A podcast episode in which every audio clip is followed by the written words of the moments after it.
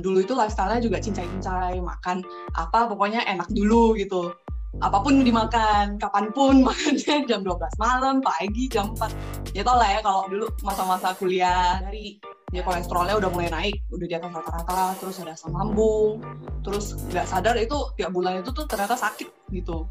At least ada sakit sekali lah, itu paling tidak. Um, temen aku itu tuh share itu bisa membantu tuh menurunkan berat badan dan pada saya itu emang pengen turun berat badan. Ya udah join.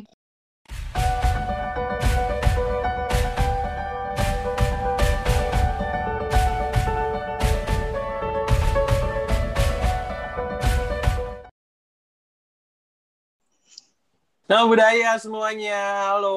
Nama budaya. Nama budaya.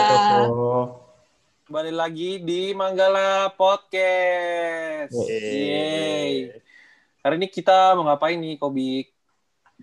Hari ini kita akan mewawancarai salah satu pengurus lagi.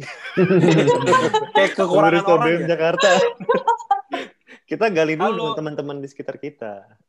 Siapa siapa siapa?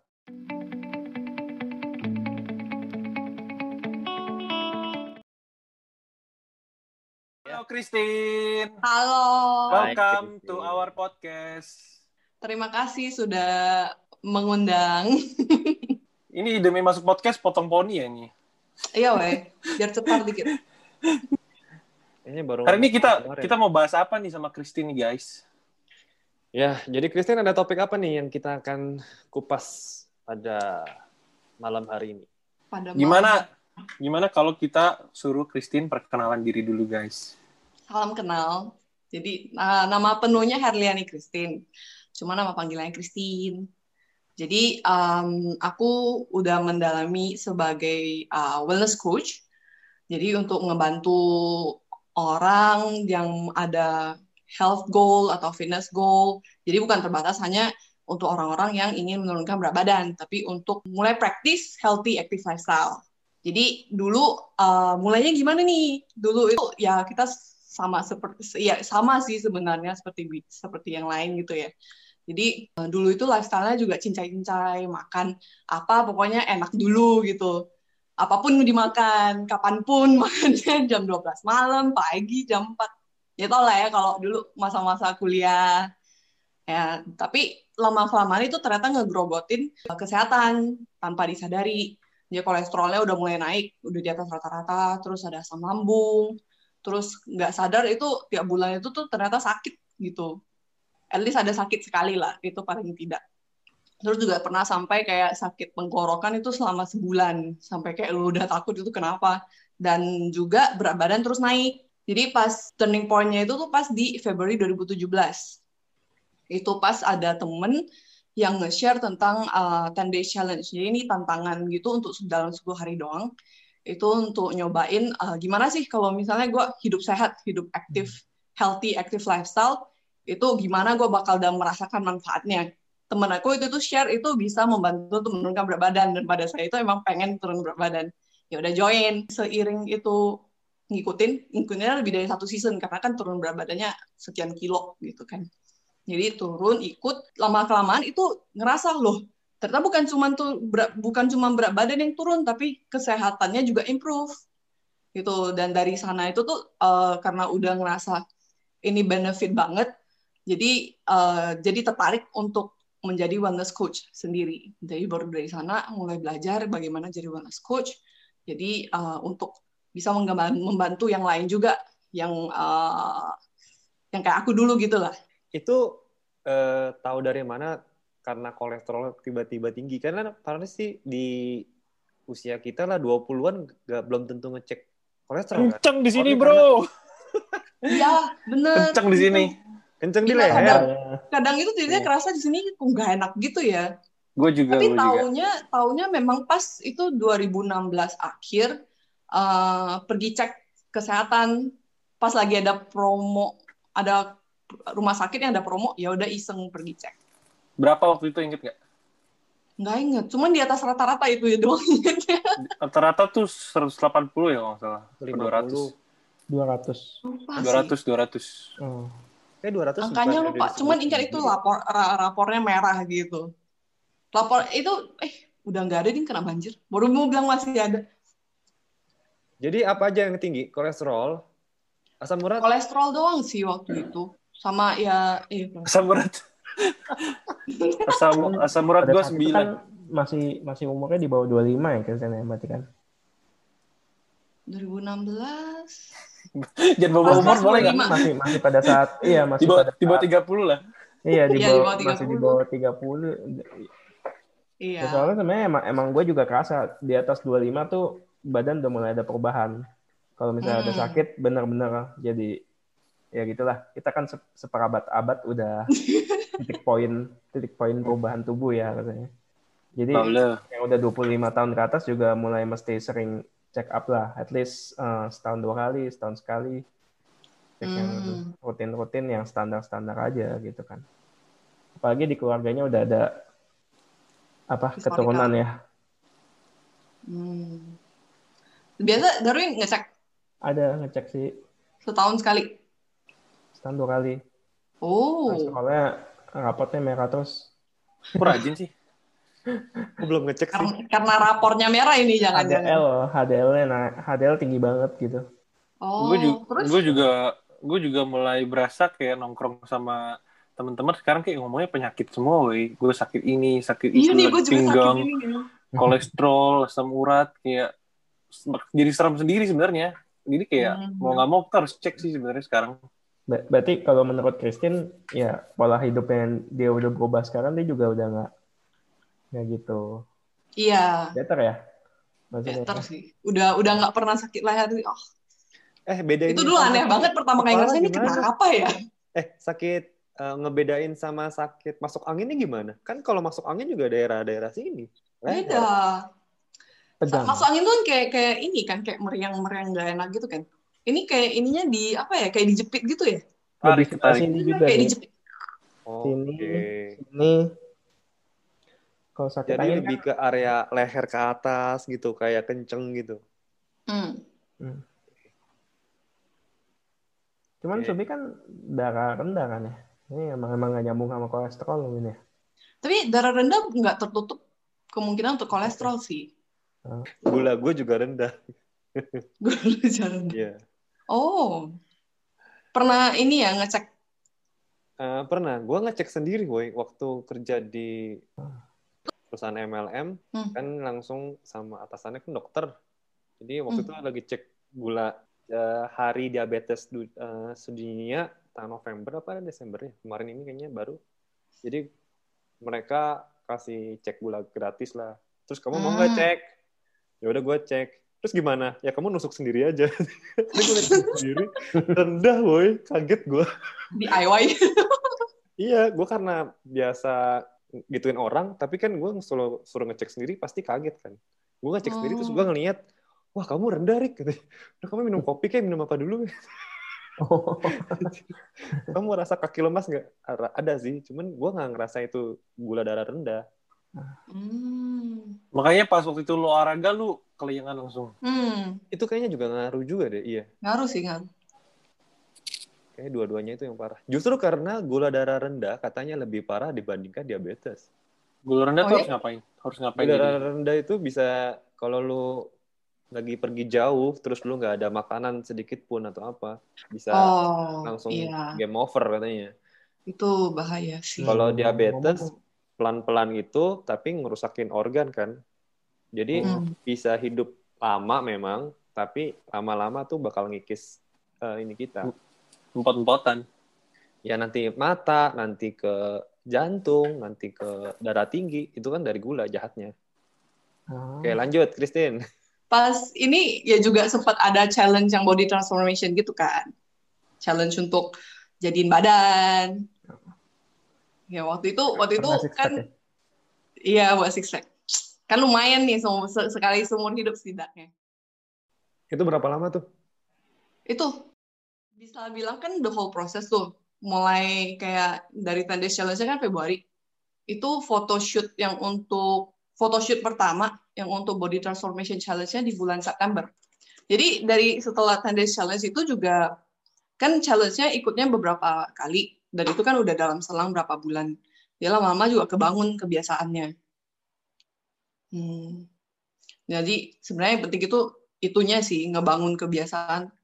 Kendalanya apa aja sih? Kebiasaan pas lagi challenge gitu. Yang bikin yang bikin berat terusnya olahraga. Oh ya tadi aku lupa nge-share. Jadi uh, 10 days challenge ini ini basically dalam 10 hari uh, untuk kontestannya akan diberikan meal plan. Untuk kontestan yang udah melakukan pendaftaran akan diberikan meal plan, exercise plan, uh, dan dalam 10 hari ini nih mereka harus mengikuti meal plan dan uh, ntar ada Facebook secret group. Jadi tiap hari mereka perlu untuk mengirimkan foto-foto makanan mereka. Apa pun itu, makanan atau misalnya ada minum kopi juga diupload ke sana. Nah, selain itu juga nanti di hari pertama, kelima sama ke sepuluh itu diharuskan untuk mengirim foto berat badan sama foto uh, progres. Jadi foto uh, tampak depan, tampak samping sama tampak belakang. Itu. Jadi tujuannya itu tuh uh, sebenarnya untuk di grup itu kan bakal ada banyak coach tuh. Jadi untuk coachnya itu tuh bisa nge-advise. Jadi di makanan ini uh, apa yang bisa diimprove. Misalnya dari hal porsi atau pilihan makanan. Ya dari sana. Dan juga tiap hari itu tuh bakal ada edukasi dalam hal nutrisi dan juga kadang ada hal dalam exercise juga. Jadi bukan hanya tok-tok ikut challenge, tapi juga teredukasi. Karena tujuan akhirnya itu sebenarnya supaya para kontestan-kontestan ini bisa uh, mulai membangun kebiasaan hidup sehat. Jadi nanti sendirinya bisa uh, melakukan sendiri tanpa harus ada coach. Udah keluar challenge sudah jago gitu. Berarti tantangan terbesar apa tuh pada saat itu makan ya harusnya? Iya. olahraga juga nggak sih? Itu olahraga masih berapa jam tuh sehari jadinya? Hmm, sebenarnya tergantung orangnya sih. Hmm, ada tipe yang mungkin lebih sibuk. Tergantung orangnya bisa lebih memberikan waktu misalnya dalam seminggu mungkin dua hari, tapi masing-masing hari itu mungkin dia bisa luangkan waktu 40 menit atau sejam. Dan mungkin seminggu dua kali exercise bisa. Atau enggak ada tipe orang yang mending dia tiap hari tapi mungkin cuma uh, 20 menit atau 15 menit. Jadi kembali tergantung ke masing-masing. Ataupun ada yang individual memang mereka udah ada jadwal olahraganya. Maksudnya udah emang emang tiap hari nge-gym atau enggak udah emang ada biasa main futsal atau uh, badminton ya udah silakan lanjutkan. Boleh tau gak sih waktu itu berat badannya pas pertama kali mulai sampai akhirnya selesai? Pertama kali mulai waktu itu aku lupa sih 56 sampai 58 terakhir itu yang setelah photoshoot itu di 51. Turun 6 kilo berarti kurang lebih ya? Hmm, kurang lebih 6 kilo. 10 hari ya? Enggak dong, dalam 10 hari itu namanya crash Nggak diet. boleh. Tapi badannya langsung berasa lebih segar. Uh, dalam 10 hari. Kalau udah ikutin meal plan-nya bener-bener, sebenarnya dalam lima hari pertama udah kerasa bedanya sih jadi kayak nggak berasa kolesterolnya hilang gitu. Iya. Lebih, lebih lebih berenergi. Soalnya dulu sebelum aku ikut itu salah satu masalah terbesarnya itu tuh tiap hari kan ngantor tuh. Itu sore jam 4 jam 5 itu udah kayak zombie. Ngantuk ya, kayak bahkan minum, minum kopi juga nggak ngebantu. Oh my god. Hmm. Apakah gue apakah gue seperti ini? gue suka ngantuk gue, siang-siang gue tidur siang ada Sore kemungkinan. Tidur. Oh my god. eh, tapi setiap orang apa gitu gak sih? Bakal ada masa ngantuknya? Gue tuh memang siang kayaknya nggak perlu lama, tapi ada sekitar 20 menit pun udah cukup sebenarnya. Quick nap, quick nap. Iya, okay. tapi ada orang kayak temen gue, badannya juga tinggi, gede, siang nggak pernah ngantuk loh. Gue juga bingung hmm. itu apa tiap orang beda-beda. Tidurnya cukup. Kadang bisa, kadang bisa beda, kadang bisa habit juga sih. Gue sih tidur cukup sih. Jam 12 sampai jam 7 kayaknya gue rasa cukup gue tidurnya. Coba tidur lebih awal, bangun lebih awal. Oke, itu ngaruh ya juga? Ngaruh sih. Sekarang jam 11 malam, woy. iya, weh. terus mau jam berapa ya awalnya itu ya? terus terus juga apa? Kalau misalnya teratur, teratur itu juga penting. Sebenarnya. Dan kadang lu kan 12 sampai 7 ya. Tapi tiap orang sebenarnya kebutuhan tidurnya nggak tok-tok 7 jam. Ada yang 6 jam itu badannya udah cukup tidur. Ada yang kayak perlu 9 jam. Jadi sebenarnya patokan 7 jam juga belum tentu cukup tergantung. Oke. Mm-mm. Tapi ya memang kayaknya udah a- alarmnya gue nggak bunyi alarm pun jam 7 tank pasti jam 6.55 jam 7 pasti udah melek gitu kalau itu Ini emang just- karena badan Habit. kita kan ada yang orang bilang bioclock circadian time-nya gitu loh. Jadi emang kalau udah kebiasaan bangun di jam segitu otomatis lama-lama itu kebiasaan bangunnya di jam segitu. oke Hmm. Jadi tujuannya awalnya kan supaya sehat ya, maksudnya jadi awalnya dari kolesterol, terus habis itu baru berasa oh perlu perbaikan nih, perlu perbaikan tubuh gitu ya. Jadi Hmm. eh, kolesterol itu emang apa sih Bunuh. maksudnya apa bahayanya sih kolesterol itu gitu Nah, maksudnya. Kolesterol itu banyak. Ini ada satu tipe fat. Fat itu lemak, maksudnya lemak tubuh. Itu sebenarnya ada dua tipe. Satu body fat, lemak tubuh yang biasa kelihatan nih. Kalau misalnya body fatnya tinggi kelihatan gede. Ada satu tipe lagi itu namanya visceral fat, yang Betul. lebih jarang dibahas. Pernah pernah dengar nggak? enggak Cuman Nggak taruh pernah ya? lemak jenuh, lemak tak jenuh. Oh, bud beda. Kalau visceral fat ini itu lemak yang uh, sebenarnya tujuannya baik. Itu lemak yang menyelubungi organ. Jadi setiap organ itu kan ada dilindungi oleh, oleh lemak. Cuman kalau udah, udah tinggi, terlalu tinggi, itu justru berakibat tidak baik. Contohnya nih, misalnya kita jantung nih, jantung berdetak. Satu lapis itu kan masih oke lah ya. Tapi bayangin kalau ada 10 lapis lemak Oh, yang membungkus, itu kan pasti kerja jantungnya itu kan makin susah. Ya toh. ah, Jadi kolesterol itu kan kalau ada build up itu bakal mengakibatkan di mana pembuluh darah arteri itu kan menyempit ya. iya iya. Dan menyempit itu tuh itu bakal ya lead to others juga kayak misalnya kayak hipertensi, terus nanti stroke, Tersumbat, Oh, hmm. macet. Mm-mm. Dan yang visceral fat ini nih uh, sebenarnya itu lebih gimana, gimana ya? Uh, lebih akurat untuk mengukur kesehatan tubuh dibandingkan body fat. Jadi visceral fat ini nih juga bisa beresiko. Kadang orang kurus, tapi visceral fatnya tinggi. Nah itu biasa orang itu kolesterolnya tinggi. Kadang. Kadang juga visceral fatnya tinggi, tapi kolesterolnya masih oke juga ada. Biasa itu istilahnya ada skinny fat.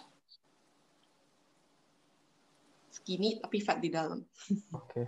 Ada Ya, orang yang ada kurus, sih orang kurus tapi kolesterolnya tinggi ada sih. Iya, ada pernah tahu ya. Oh. Hmm. Terus jadi eh, dengar-dengar emang penyakit jantung tuh paling berbahaya ya di dunia ya. Mm-mm. Kalau tadi Sebenarnya di seluruh ya.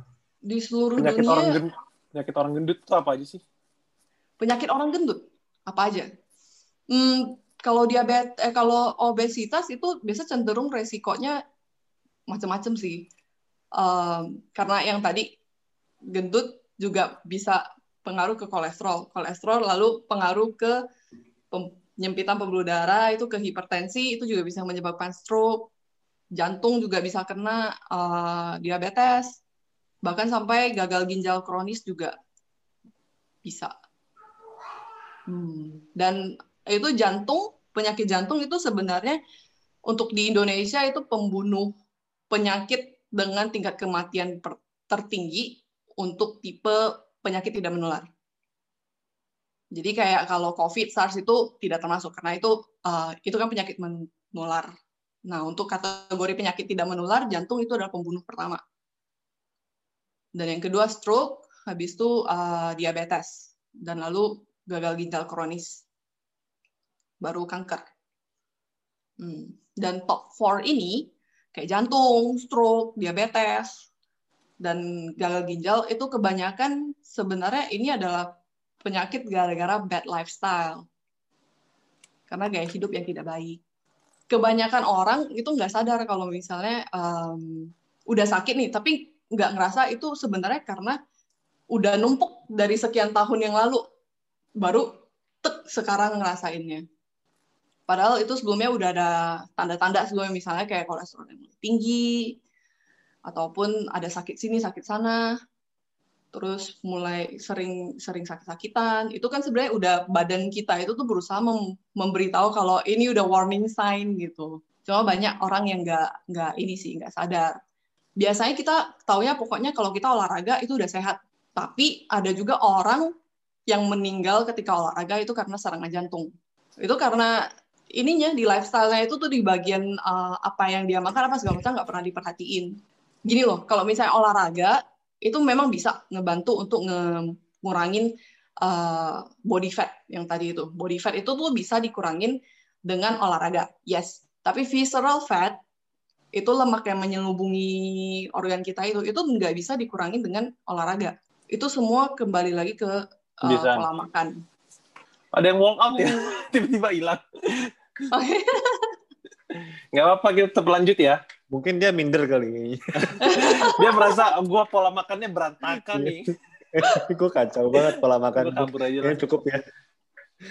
Enggak, keles itu dia udah ada anak. Iya. Mungkin mau ngurusin anaknya dulu. Tempong. Gue tiap hari hampir olahraga. Mm. Gue olahraga baik banget, gila banget. Lu tau sendiri, gue main futsal, mm. uh, gym, uh, main basket, main bulu tangkis. Tapi badan gue gak kurus-kurus karena makan gue tuh gila banget. Itu benar nggak? Itu benar gara-gara pola makan nggak? Bener sih.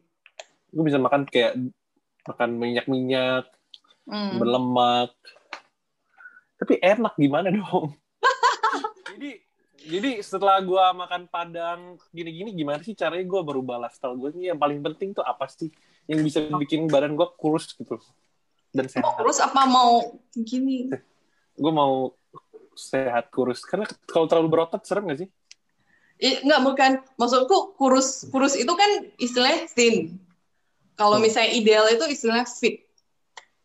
Oh gue mau fit, fit. ideal gitu loh. Jadi sekarang itu kan trennya kita tone. Kurus. Tone instead of thin. Jadi cewek-cewek cewek-cewek gak sih? Yang kayak cowok juga dong belum, masih belum cukup Maksudnya, kurus oh iya sih. Makanya kayak crossfit crossfit sekarang laku juga ya gitu ya. Cewek juga mau hmm. berotot gitu kan. Mm -mm. tapi gue mau Tapi, fit aja dulu deh. Jadi bedanya ada beda itu antara kurus sama fit. Istilahnya kalau bahasa Inggris kurus itu thin. Sedangkan kalau misalnya um, berat badan ideal kita cenderung ngomongnya fit atau toned.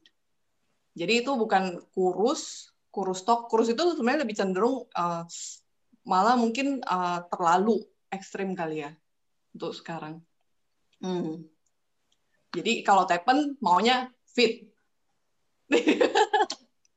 Iya, gue maunya fit, gak mau kurus. Iya, yeah. oke. Okay. Tapi gue udah masuk dalam BM, BMI-nya gue udah udah ideal. Hmm. Tapi kelihatannya kurus. Mata ototnya kayak ke, makin kecil. Nah, yeah. sebenarnya BMI itu tuh kan untuk ngelihat range uh, berat badan yang ideal. Cuman sebenarnya itu juga nggak terlalu akurat sih. Oh, Okay. Hmm. hmm. Jadi ada timbangan kalau misalnya mau nimbang bisa ke rumah gue. Yeah. Jadi ada ada ada timbangan yang bisa uh, mengukur lebih akurat, maksudnya physical ratingnya, uh, body fatnya berapa, visceral fatnya berapa, sama muscle massnya berapa, kadar ototnya berapa. Berarti itu nanti lebih... alamat rumah lo akan masuk di bawah gitu. di, di Instagram lah, Instagram bisa DM dulu. Oh, iya, ya, bisa di follow Instagram saya. nanti masuk iya. ya. Bener kan? Kalau ada timbangan gitu kan uh, tetap kan kelihatan tuh uh, apa ukurannya lemaknya berapa persen, kadar airnya berapa persen. Tapi menurut hmm. gue tetap tetap butuh coach yang ngeliatin kayak badan lihat badan kita langsung gitu loh, yang mana yang perlu dikurusin di sini kah soalnya berlemak orang kan beda-beda kan uh, uh, iya benar. Itu kembali ke bentuk badan masing-masing sih. Tapi ya untuk siapa pun misalnya uh, obesitas nih atau misalnya yang memang udah ngerasa uh, di atas rata-rata itu menurunkan berat badan itu paling baik untuk melakukan dua pengukuran. Satu sebenarnya tiga sih. Tapi yang tiga ini ini ini ukur berat badan. Tapi selain itu ada dua yang lebih penting. Satu foto badan foto tampak depan tampak samping sama tampak belakang hmm. dan uh, kalau untuk cewek terutama itu pakai measuring tape itu ngukur lingkar lingkar dada lingkar pinggang lingkar tangan itu lebih akurat sebenarnya. Sebenarnya yang kedua pertama ini lebih akurat daripada timbangan. Nah, yang timbangan yang lu maksud ini dia timbangan biasa gimana gitu? Timbangan biasa. Hah? Cuma ngukur berat badan, tapi dia bisa mengetahui uh, persen lemak lu, persen air lu segala macam gitu. Oh, oh timbangan yang tadi aku bilang ya. Uh. Iya ah. bener. Sekarang kan udah canggih.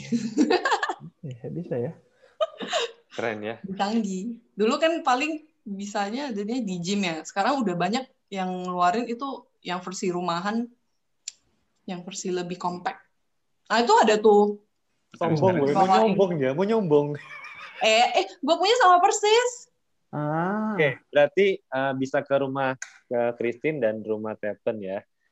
Jadi Instagramnya Stephen di sini, Instagram saya di sini. Silakan nimbang doang. Dibeli, dibeli produknya ya. Jadi pencet lihat angkanya ada di sini semua. Oke. Okay. Hmm. Sekarang Xiaomi juga banyak kelu ada keluar deh sehingga aku. Yang bisa dising langsung ke HP. Okay. Jadi tadi kan kita lagi ngomongin uh, healthy active lifestyle. Uh, basically ada tiga faktor itu yang mempengaruhi gaya hidup sehat. Itu ada faktor nutrisi, faktor olahraga sama faktor tidur. Jadi kalau olahraga kan rata-rata udah tahu olahraga itu sehat. Dengan berolahraga, maka kita akan jadi lebih sehat. Itu kan semua orang kayak ilmunya juga semua orang udah tahu. Hmm. Cuman yang uh, kadang orang kurang peduli. Yeah. Hmm, kurang concern, peduli concern. itu ya kurang concern itu terutama di hal nutrisi sih. Dan tidur tidur ada yang tahu, ada yang nggak tahu, tapi juga ada yang semi-semi. Jadi basically kan badan kita ini nih itu ajaibnya itu tuh itu bisa gimana ya bilangnya? Dia ada proses untuk recovery sendiri. Dan hmm. dalam proses recovery itu tuh dia butuh waktu istirahat. Dan karena itu tidur itu penting. Dan waktu tidur yang ideal kan ada yang uh, itu sebenarnya tergantung orang sih bisa dari 6 jam sampai bisa bisa sampai 9 jam. Tergantung masing-masing dicoba-coba dulu. Berarti 9 jam itu masih di, disebut normal? Ada untuk sebagian orang iya. Oke. Okay. Gua kayaknya normal deh.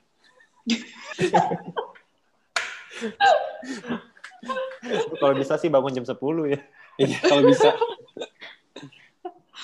Dan selain selain jumlah jam tidur, satu faktor lainnya itu adalah tidur teratur. Maksudnya di jam yang sama, kalau bisa di misalnya tidurnya tiap hari dari jam 10, bangunnya jam 6, disamain. Karena badan kita itu kayak ada sistemnya gitu. Jadi dia tahu lama-lama nih sih tahu sendiri oke okay, jam 10 itu tuh saat untuk recovery misalnya untuk memperbaiki untuk membuang uh, apa sisa-sisa pencernaan apa segala macam di proses gitu.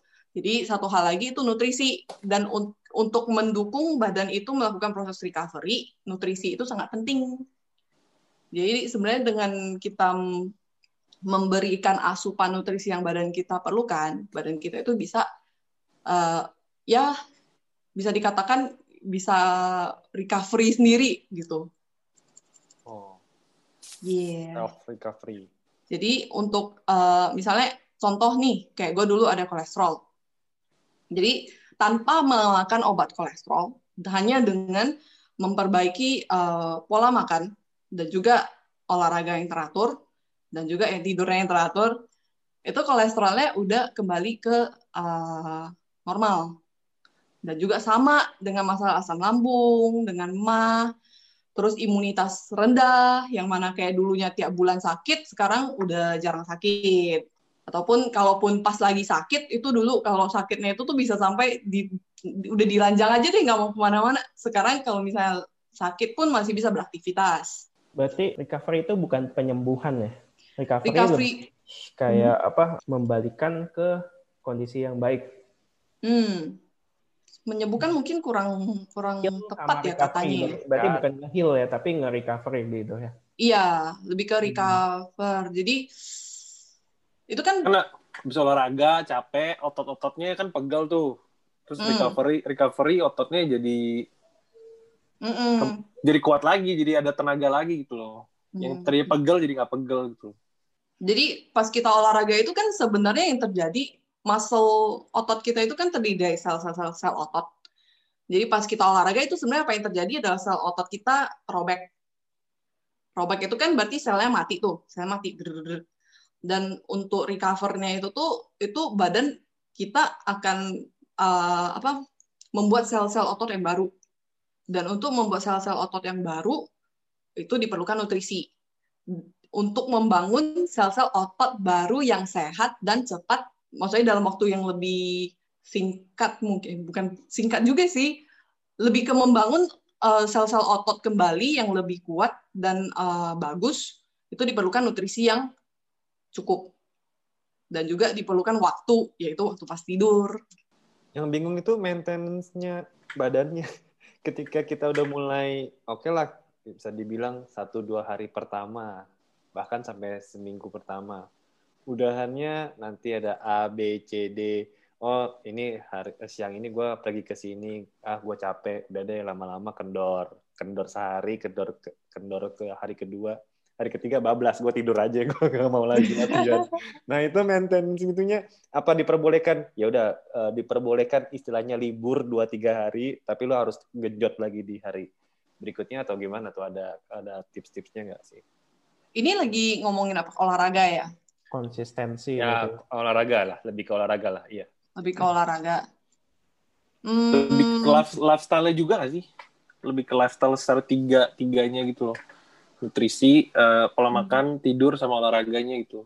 Konsisten. Oke, okay. okay, kalau misalnya uh, kita ngomongin semuanya ya, semuanya. Karena kan nutrisi juga sebenarnya kebanyakan orang mungkin lebih susah malahan jaga makan daripada olahraga ya. Iya nggak sih? Atau enggak?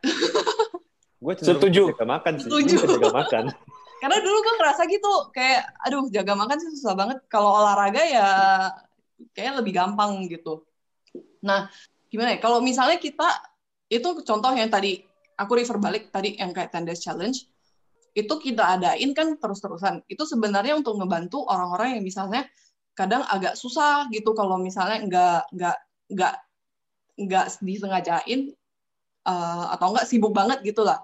Jadi diberi waktu misalnya pada jadi 10 hari ini nih pas yang tradisional pas 10 hari ini nih bener-bener ngikutin tok tok tok tok tok. Tapi luar di luar 10 hari mungkin um, ya udah itu biasa kena weekend sih. Jadi mungkin udah makan lagi sama temennya atau enggak udah ya santai-santai gitu kan. Jadi begitu next season of 10 days challenge-nya mulai lagi ya udah mulai strict lagi. Jadi kalau kayak pertanyaan Ricky tadi um, sebenarnya harus balik ke diri masing-masing lagi sih kalau misalnya buatnya sendiri gitu ya. Um, harus maksudnya tahu oh gue udah slack nih udah time to get back gitu. Cuman jangan ekstrim juga. Jangan maksudnya ekstrimnya kayak gila gue kemarin makan pizza hari ini gue gak makan. Jangan. Okay. itu itu malah jalan tengah malah badannya nggak dapat makan ini. Mesti jalan masih ya seimbang aja gitu ya? Ya jalan tengah ya. Jalan tengah. Day-nya jangan berlebihan ya gitu yeah. kan. Iya. Jadi kalau misalnya buat yang mau mulai, baru mau mulai tapi bingung kayak mau mulai dari mana, mulai dari hal-hal kecil dulu aja. Misalnya bisa mulai contoh dari biasain tidur. Tidurnya dicukupin, diteraturin atau mulai dari minum air yang cukup gitu.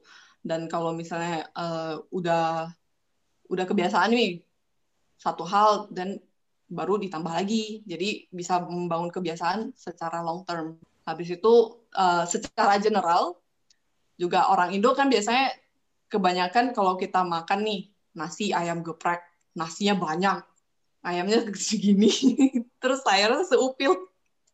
Nah, untuk yang ini secara general kurangkan karbohidrat, tambahin di sayur-sayuran dan protein. Tapi bukan berarti jangan bukan berarti nggak makan karbohidrat sama sekali ya. Karbohidrat tetap perlu karena itu makanan yang cepat untuk otak dan untuk kalau yang sering olahraga.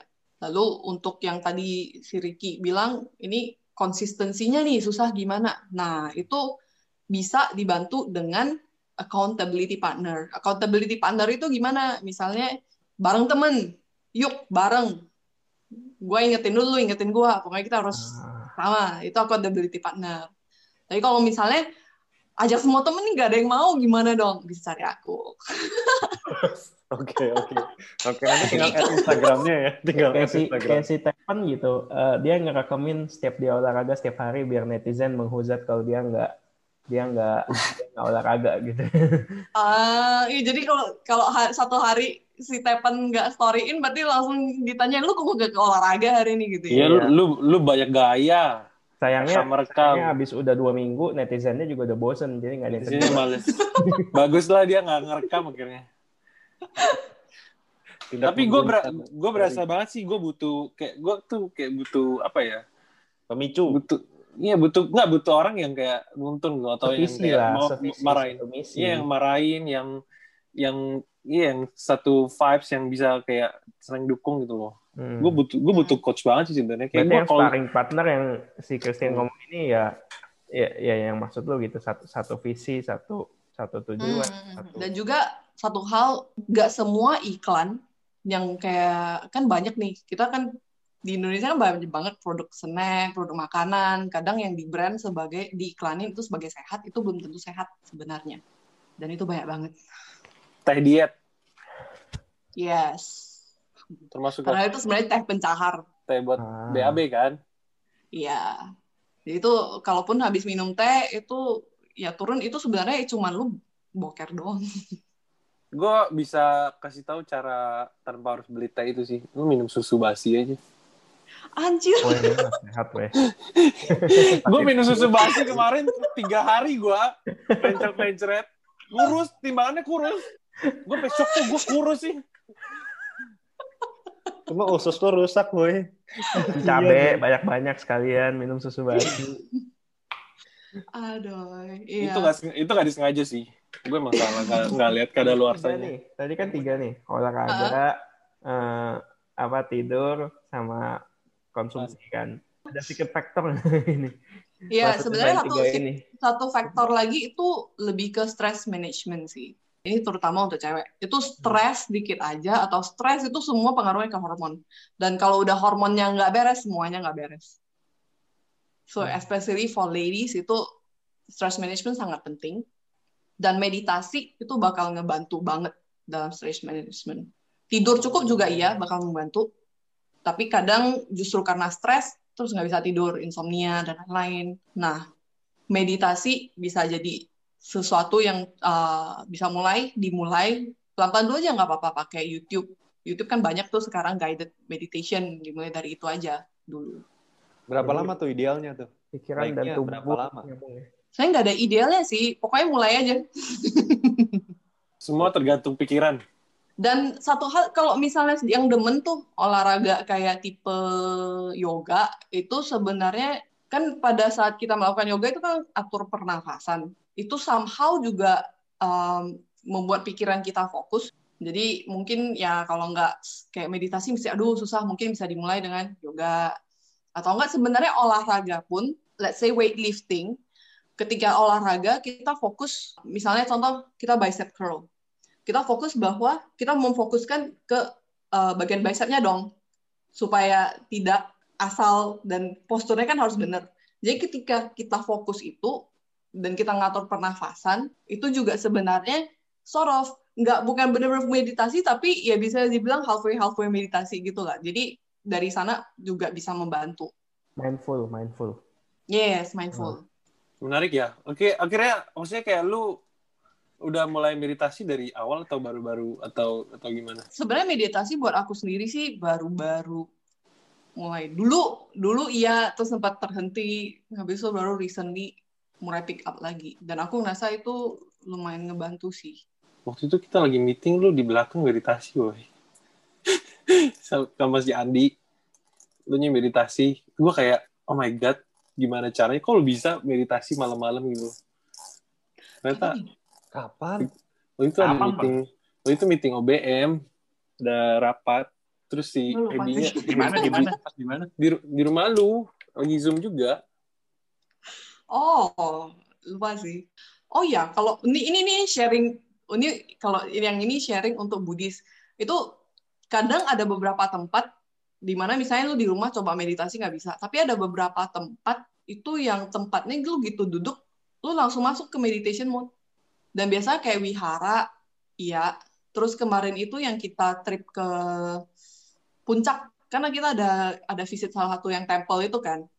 Itu gila lu duduk, kayak duduk diam dalam pose meditasi, lu tutup mata, lu langsung masuk ke meditation mode gitu. Jadi kadang tempat itu bener-bener bisa bisa mempengaruhi.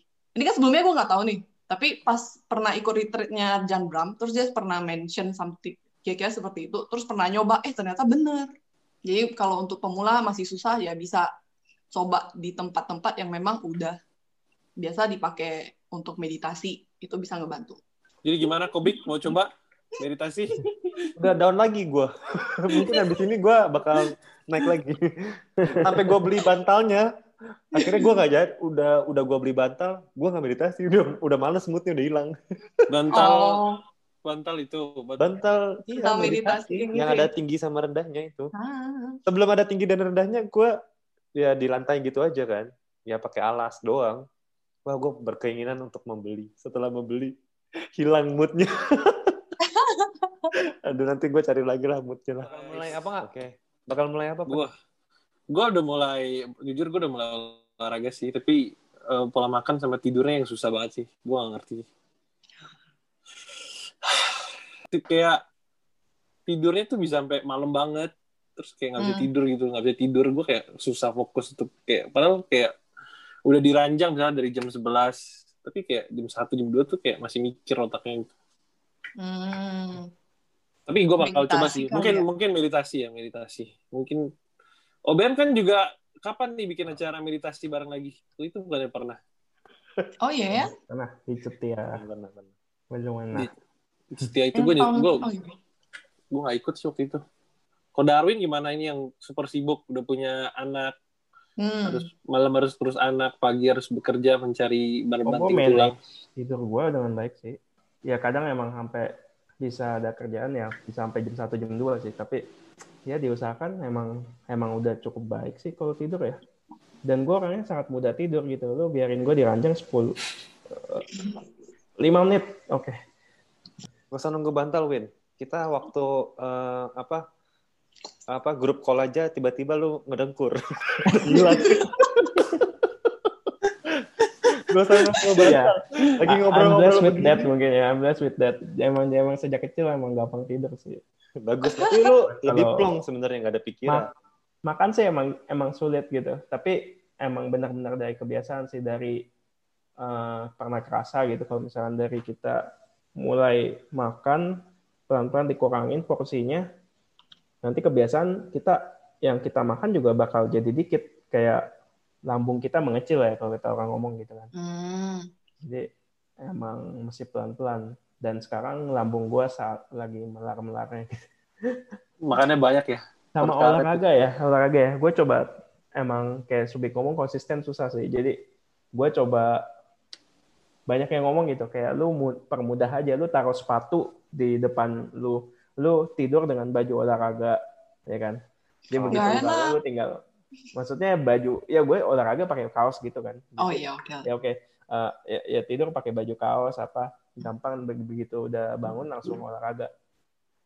Yang penghambat nomor satu HP sih distraction sih. Ya begitu Hmm. bangun lu ngeliat HP tentunya udah ya jam lu mesti mandi lu mesti berangkat gitu kan. Eh, iya jadi ya kesulitan di situ. Hmm. dua dua yang itu Cuman satu hal, tadi aku lupa bilang, ada miskonsepsi biasanya untuk bisa turun berat badan, kurangin makan.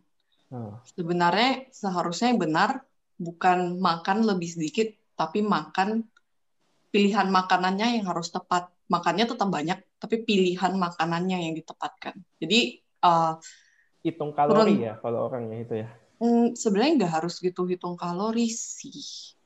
Tanpa hitung kalori pun bisa. Karena selama ini aku ngelakuin juga tanpa hitung kalori kok. Cuman eh, pilihan makanannya ditepatin dan juga jangan sampai kan ada orang kan sengaja kurangin nih makan, tapi akhirnya kayak aduh kelaparan sampai kebanget-bangetan terus nahanin. Nah, itu jangan. Satu hal itu kalau kita saking lap, kita lapar banget nih, tapi kita nggak ada makan, itu badan kita itu tuh bisa go to the point itu makanin makan apa ngambil energi itu dari masa otot. Oh, Hmm, which is a big no-no sih. oke. Dan Mm-mm. dan eh, bisa nggak sih kita ngerasain? Sebenarnya ada pernah kerasa gitu. Kalau misalkan untuk makanan, eh, kayak kita tahu badan kita sendiri menolak makanan itu. Kalau gua makan itu kayaknya gua ngerasa nggak enak. Tapi kalau Contoh? gua makan ini, contoh misalkan gua makan daging ya, gue Hmm. lihatannya kalau gua makan daging sapi, Hmm. gua masih kerasa oke Hmm. dibanding gua makan daging maaf pork gitu kan. Hmm. Atau eh, minum sesuatu Kambing. yang bergula, minum sesuatu yang manis. Hmm. Gua ngerasa langsung kayak Mual. eh, kayak penuh enak. gitu ya maksudnya penuh apa Penuh. Badan gue sangat creamy gitu maksudnya Hmm. Eh, tapi kalau misalkan gue makan kayak sapi rasanya kayak padat atau keserap gitu kan padahal banyak yang bilang ya sapi pun ah, nggak nggak baik gitu ya maksudnya tapi Hmm. bagi kalau misalnya gitu bisa dijelaskan bahwa setiap orang punya badan yang berbeda-beda asupan yang dimasukin juga berbeda-beda gitu nggak sih Hmm, Kayak ada, sih. teori yang golongan darah A cocok dengan sayuran, golongan darah O cocok dengan daging merah, cocok apa Hmm. segala macam gitu. Beda. Kalau yang dari aku tahu, general rules memang ada, cuman memang kadang itu setiap individu itu bisa berbeda. Cuman maksudnya secara general, contoh eh, daging merah yang kayak tadi kamu bilang sapi sama babi itu memang cenderungnya itu tuh mayoritas itu tidak baik. Karena itu bakal mengentalkan darah. Setelah kita makan itu darah kita akan lebih kental. Empat kaki Dan lah ya, juga- hewan, hewan empat kaki. Oh iya, Eh, sebenarnya guys bebek juga red meat. Ah, Bebek juga Oh, terhitung merah dan ya, oh ya, merah. hmm, jadi satu sama sama satu hal lagi itu kandungan saturated fatnya lebih tinggi. Jadi walaupun kita beli lean meat dalam kategori daging merah itu pun fatnya lebih tinggi dibandingkan contoh eh, ayam atau ikan gitu. Yang tadi eh, kamu bilang kayak makan terus terasa kayak aduh begah atau terasa kembung itu memang memang gitu karena emang badan kita itu tuh tidak bisa tidak sanggup untuk memproses terlalu banyak gula contohnya atau misalnya jangan terlalu kadang over minum- lah. minum semua minum semua jangan terlalu over. Semua yang over tidak baik, guys. hmm, hmm, hmm. Tapi kalau misalnya yang udah maksudnya udah dalam kondisi em, di mana ada sign-sign di mana ada kurang sehat lebih baik em, dikurangin dulu untuk certain period of time. Ke tubuhnya normal lagi udah dalam range yang normal ya udah sekali-sekali makan ya nggak apa-apa. Disehatkan dulu lah intinya biar fungsi Ya, gua- badannya Gue kembali di seperti normal gue dimarahin terus gara gue kan ada as- asam urat tapi gue kayak masih makan ka- bumbu kacang masih makan bebek seafood itu sampai sakit-sakit badan. Wah parah sih. Gue nggak bisa sih. Tapi sekarang udah, udah lumayan lah udah mulai benar-benar berkurang. Hmm. lebih baik sih jangan jangan makan dulu ya sampai benar-benar sembuh ya atau balik ke normal. Mm-mm. Tapi kacang sebenarnya ada riset terakhir aku udah baca riset itu um, kan sebelumnya di- dikatakan kalau kacang-kacangan itu pengaruh ke asam urat. Hmm. Tapi dari riset-riset yang terakhir katanya sebenarnya plant source itu nggak gitu pengaruh. Maksudnya kandungan uriknya memang lebih tinggi, tapi ketika kita makan itu tidak terlalu meningkatkan asam urat di tubuh. Malahan kayak daging, daging-dagingan lebih lebih bisa menaikkan kadar asam urat dalam tubuh. Aduh, pusing dengernya. Udah tahu tapi tetep pusing dengernya. Stres. Oke, oke. Mari coba. Mari di Terus yang yang mau olahraga juga boleh DM ya. Kita olahraga bareng yuk. Kita hidup sehat. Yes. Bisa saling mengingatkan kalau belum tidur. Kok lu masih main Instagram sih? Kok masih Insta story? Tidur, boy. Ya. Ya, boleh saling mengingatkan. Terus kalau lagi makan, ja- jangan makan ini, boy. Ini lu makan Oh banyak lagi pause makanan, eh ini makan ini, apa? Ini cannot, cannot. Ini cannot. Eh BTW lu kalau mengingatkan orang tidur, berarti lu sendiri belum tidur. Betul. iya iya bener ya oh enggak mungkin bes- besoknya besokannya Oh iya iya. Oh iya iya, Mas Kok tidurnya malam sih Eh kok five hours ago? Eh lu baru ba- baru tidur loh ya kan? Stalking banget ya, stalking banget hidupku. Siapa lu sih? Kesimpulannya adalah hidup healthy active lifestyle itu bukan sesuatu yang nggak mungkin. Jadi mirip pesannya mirip kayak kayak kayak minggu lalu. Pertama diniatkan dulu.